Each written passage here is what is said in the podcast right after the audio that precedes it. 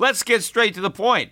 You want to grow your portfolio to deal with the rising cost of inflation, to pay off your debt or your mortgage, pretty much anything standing in the way of you and financial freedom, right? Well, with Yahoo Finance, you can get access to the news, data, and tools that you need in order to help you reach that financial freedom. And when it comes to your financial future, you think you've done it all. You've saved, you've researched, you've invested all that you can. And now you need to take those investments to the next level by using what every financial great uses. Yahoo Finance. For more than 25 years, Yahoo Finance has been the brand behind every great investor. They're the number one finance destination, producing a holistic look at the financial news cycle, including breaking news, original perspectives, analyst ratings, independent research, customizable charts, and so much more. For comprehensive financial news and analysis, visit the brand behind every great investor, yahoofinance.com, the number one financial destination. That's yahoofinance.com.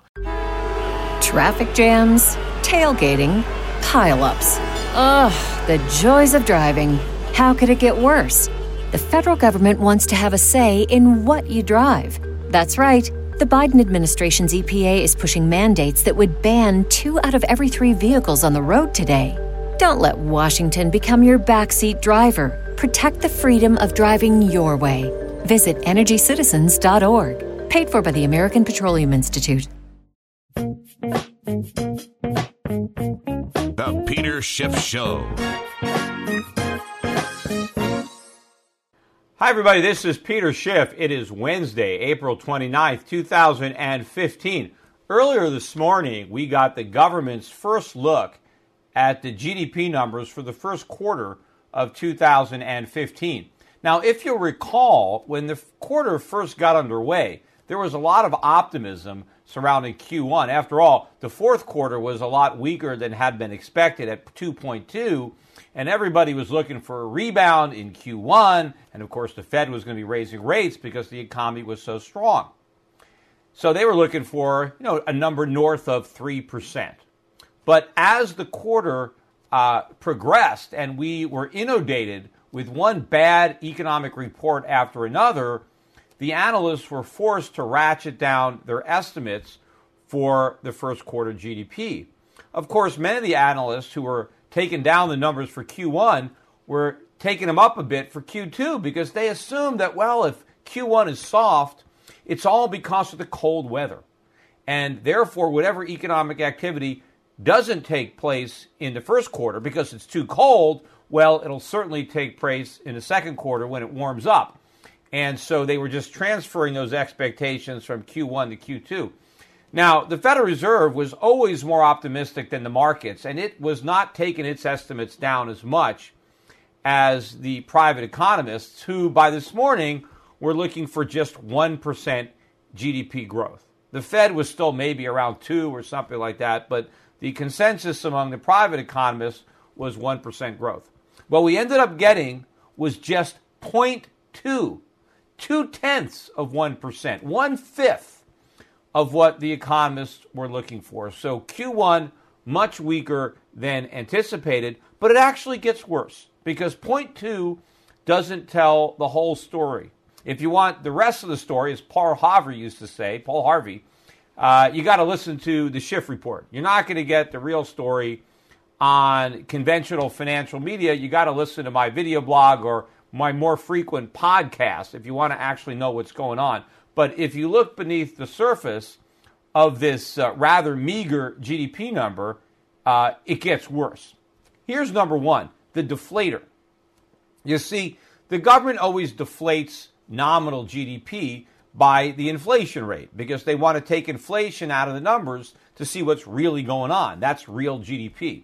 So normally, nominal GDP has to be subtracted, or you subtract your deflator from your nominal GDP to arrive at your real GDP. Not this time, because the government assumed inflation was a negative 0.1.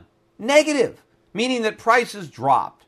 And so instead of taking the nominal number and deflating it, they took the nominal number and inflated it, right? They rose it by 0.1 in order to make up for the fact that they claim that prices went down. Now, the last time there was a quarter where the deflator was negative was the second quarter of 2009. We were still in the Great Recession at that time, and we had our first negative quarter.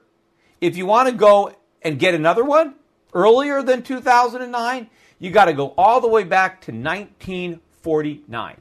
I wasn't even alive in 1949, yet that's how far back you got to go before the Great Recession of 08-09 to find a negative quarter, yet somehow the government is telling us that the first quarter of 2015 was like 1949 or the second quarter of 2009. Now, I don't believe this number. I think the true rate of inflation is higher than minus 0.1.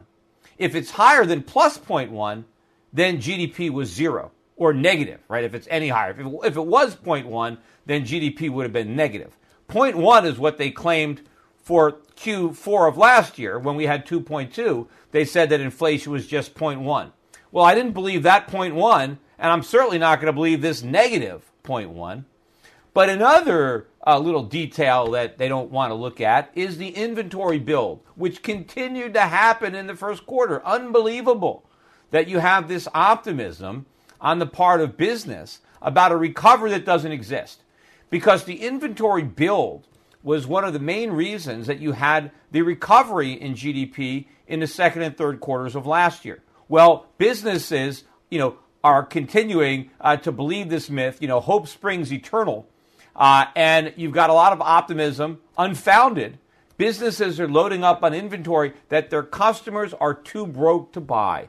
That's why the inventory to sales ratios right now are the highest they've been since the Great Recession of 2008, 2009. And so what does that mean going forward? It means that businesses are already loaded up with inventory. They have excess inventory. They can't sell it. They're not going to buy any more. But assuming they had figured this out in Q1, right, and didn't build the bloated inventories any further, if inventories had stayed the same, then GDP in Q1 would have been minus 2.6. And that's even with the negative rate of inflation. So it's all this false optimism that powered the GDP all the way up to a plus 0.1. Now, of course, everybody is still dismissing this. They're saying it's about the weather, right? I mean, it's always cold in the wintertime. There's always snow.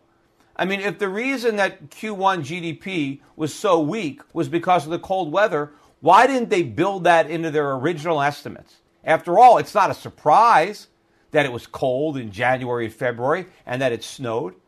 So if that's the case, if we know it's always cold and it always snows, then why are they surprised when it does? And why do they always overestimate what the GDP growth is? But again, they are completely dismissing this, and everybody is optimistic about the rest of the world, about the rest of the year, especially the Federal Reserve. And we heard from the Federal Reserve officially later in the day. They just concluded their two-day policy meeting, and they released their official statement on interest rate policy. Now, of course, they didn't move interest rates. They left them the same. Nobody thought they were going to hike rates, so rates are still at zero. One thing they did do is they removed from their language the fact that interest rates will not rise at their next meeting. Prior to this meeting, they had said we are unlikely to raise rates in April, which, of course, they weren't unlikely to raise rates. There was no chance in hell they were going to raise rates. But now they didn't remove from their statement that they're unlikely to raise rates the next time they meet, again, even though there's no chance that they're actually going to do it. But they continue to progress towards a goal that they have no intention of ever reaching, is to make it look like they're moving forward on this journey. So they took out that statement. But what they did say is that assuming the economy continues to improve, at some point in time they will raise rates if the labor market also continues to improve, which it won't. But the Fed went out of its way to dismiss all of the bad news that we've seen in the first quarter. And it did acknowledge that the economic data was softer than they had expected, but they dismissed it all as being transitory, meaning they blamed the weather. Now, of course, there's other excuses. They could blame the strong dollar. They could blame the port strike. But, you know, something's always going on in a quarter. There's always an excuse if you want to blame something. And, in fact, we've had other quarters in the past where bad things happened, but it didn't derail the entire economy. But somehow you get something like some cold weather, and that's enough to take a 3% quarter and turn it into zero. But because of this optimism, you know, the markets actually, you know, believe or pay attention to what the Fed is saying, because the dollar was way down this morning. Especially after we got the GDP numbers. In fact, the dollar just had its biggest two-day decline in 6 years. Right? So the dollar was weak. In fact, before the Fed statement came out, we almost got to 112 on the euro. You know, we settled around 111 and change, but up to 112. And you had some huge moves in certain currencies, Swiss franc way up. Even the Swedish kroner was up more than 2% on the day, right? The dollar was getting clobbered. And then the Fed came out and just put a smiley face on the whole thing. And all of a sudden, the dollar rallied. Now, it didn't recover all of its losses, maybe about a quarter of the losses on the day. But if the Fed had come out with a more realistic statement, the dollar would have extended its decline. But instead, people looked at this as if, oh, everything is okay because the Fed isn't worried. Well, again, the Fed is never going to confess that they're worried. That's not their job. They're propaganda. They're cheerleaders for the economy. So they have to pretend that everything is going to get better in the second quarter so they can pretend they're going to raise rates. And when things don't get better, they're going to pretend it's some kind of surprise. But I don't know what the evidence that people are looking at to conclude that anything is going to improve in the second quarter. You know, one of the things I keep hearing people talk about is the gas price. The fact that consumers are going to have a windfall from cheaper gas prices. And people still expect this, right? I was listening, Steve Leisman on CNBC this morning was saying, well, yeah, there's going to be a lag, maybe. That's why we didn't see the effect in the first quarter, but we're going to see it in the second quarter because gas is so cheap. Well, maybe Steve Leisman hadn't paid attention to the ticker, but oil prices hit a new high for the year today. We actually got over $59 a barrel. In fact, oil prices have risen every week in the past month. They're going to go up again. So oil prices, while they're still lower than they were a year ago, they're going to be a lot higher than they were a few months ago. Consumers are going to be paying higher prices for gasoline in the second quarter than they did in the first quarter. And so if consumer spending didn't get a boost from cheap gas prices in the first quarter, why should it get a bigger boost in the second quarter when the prices will be even higher? Now, I do believe that the consumer benefited from lower gas prices in the first quarter. But he had so many other prices that went up that the net effect was that he was suffering. I mean, the cheap gas price was like a crutch, and he limped along on it. But now that crutch is going to be even shorter. And so the consumer is going to be in even worse shape in the second and third quarter than he was in the first, because if the dollar has in fact turned, and I believe it has, then gas prices are going to keep going up. And the markets now are going to be very focused on the economic data that comes out in April. After all, if the Fed is right, if all the bad news in the first quarter was weather-related, then all of a sudden everything is going to be great. All the numbers are going to be strong, except that we've already got a few April numbers, and they're lousy. So I don't know what the excuse is going to be. I mean, it's a beautiful day outside here in Connecticut today. I wonder if they're going to be able to get away with blaming the bad news on the good weather. You know, maybe they're going to say, you know, the problem is it was so nice outside that nobody wanted to go to a mall and shop.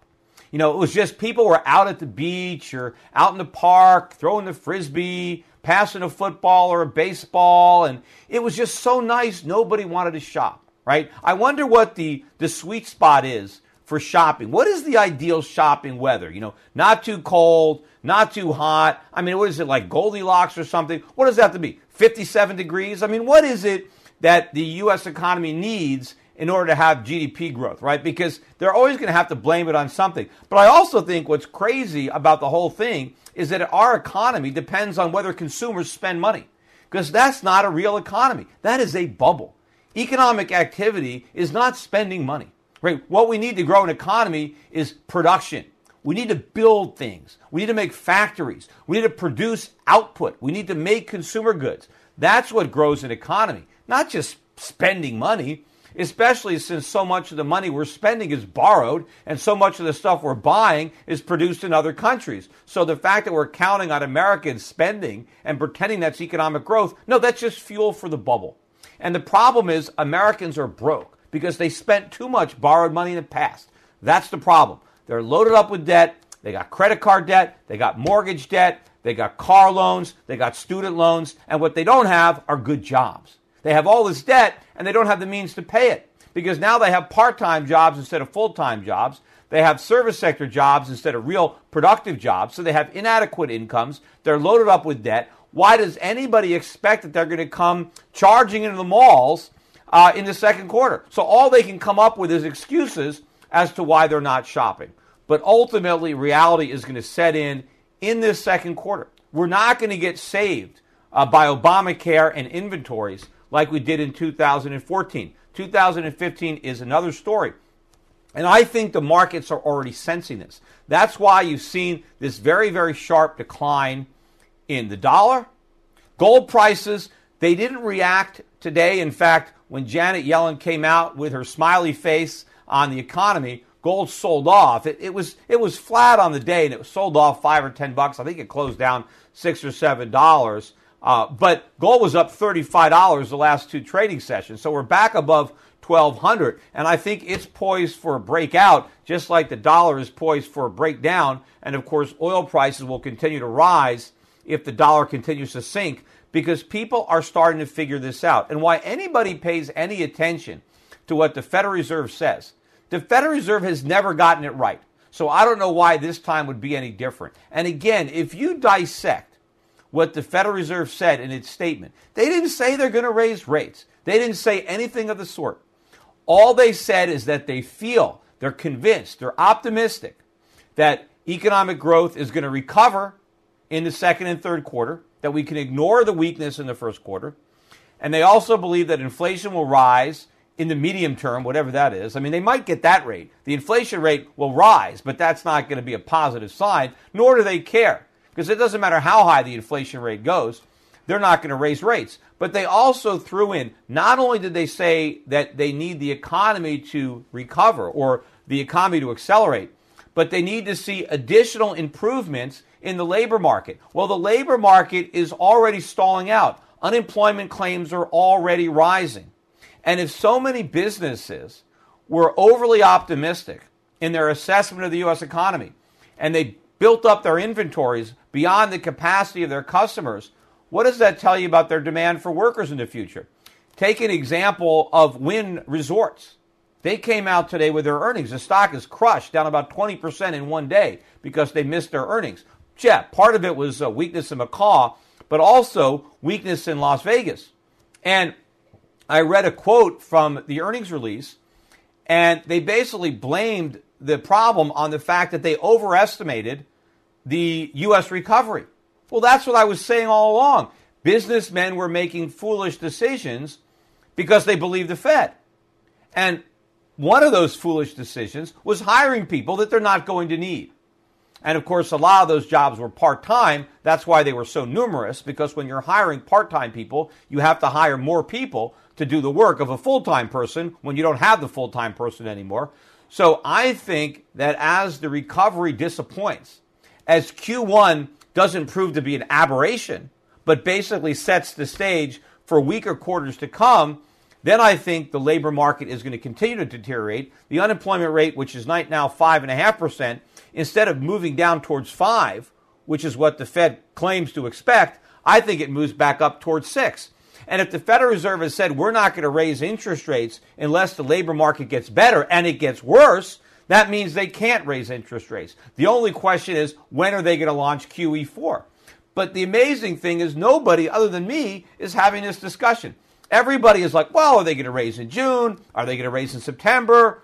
Nobody is contemplating the fact that they're not going to raise at all, let alone launch QE4. But there's nothing else that the Federal Reserve can do. Because what everybody doesn't understand, or they don't want to admit, is that we are in worse shape now than we've ever been. The Fed's monetary policy didn't cure the economy. It made it sicker. And we're just addicted to the drugs that made us sicker. Yes, they make us feel better because we can go deeper into debt. We can speculate. We can jack up the stock market. And people on Wall Street can pretend that we're living in a real recovery. But the people on Main Street know it's not a real recovery. They're living in the recession that everybody else wants to deny exists. But because we've had interest rates at zero for so long, you know, I did an interview on CNBC Asia, which you can watch on this YouTube channel. And, you know, the people interviewing me asked, well, you know, why can't we raise interest rates? I mean, why can't we have 4% interest rates? We've had 4% interest rates in the past and everything was okay. You know, the markets went up, the economy did okay. So why can't we have 4% interest rates now? That was a different world. We had a much lower amount of debt. I mean, you can afford 4% interest rates if you don't have a lot of debt. But if you have a tremendous amount of debt, then you can't afford 4%. The truth is we have so much debt that we need zero. 4% would bankrupt us. But there's another point that everybody misses. We've had 0% interest rates for 6 years. In the past, when we had 4% interest rates, it wasn't coming off 6 years of zero. I mean, we have built up an incredible habit, a drug habit. We are hooked on 0% interest rates. We can't go cold turkey or even pare it back. You know, I just think the absence of QE is enough, but you can't go from 0% to 4%, even 2%. It's like if you're a drug addict and your supplier tries to reduce your doses, even though he's still giving you drugs, he's not giving you as much as your body craves because you've built up a need for it. In fact, I think you build up a tolerance. When you're a drug addict, you generally need more and more. You need to up the dosage because eventually the amount you're taking doesn't work anymore. You got to give your body even more. I think the same thing applies with the QE and the 0% interest rates. The Fed has to keep coming back with more and more stimulus because we need more. We build up a tolerance to the supply, and now we need an even bigger supply. So that is what's going to happen. The Fed cannot take away this punch bowl without ending the party. If they raise interest rates, we'll have a worse financial crisis than the one we had in 2008. So they can't raise interest rates. They should. That financial crisis has to happen. It's inevitable, and it's going to be horrible. But you know what? What's going to be worse is the currency crisis that we're going to get because the Federal Reserve refuses to allow that crisis to take place because they're going to keep on kicking the can down the road. We're going to get QE4. And the real crisis is going to be a dollar crisis. Now, does that dollar crisis happen after QE4 or QE5? I don't know. But it's going to happen eventually because it's inevitable. And I think the Fed is going to lose whatever credibility it has left when it turns out that this economy heads south and they have to go and do QE4 because they've been so confident and so sure in their forecasts. And of course, once the Fed has to do QE4 and that $4.5 trillion balance sheet goes to $5.5 trillion, $6 trillion, nobody is going to believe the Fed when they talk about shrinking it back down because that's what Janet Yellen had promised to do by the end of the decade, which of course is going to be impossible, especially if she builds it up bigger. Because if she couldn't shrink it from 5 at 4.5, how is she going to shrink it when it grows even larger? Hi, this is Peter Schiff, and long before foreign governments and hedge funds were buying gold by the ton, I urged my clients to put 5 to 10% of their portfolios into physical precious metals. Despite gold's massive rise over the last decade, I still think that a 5 to 10% allocation to gold and silver is a smart investment decision.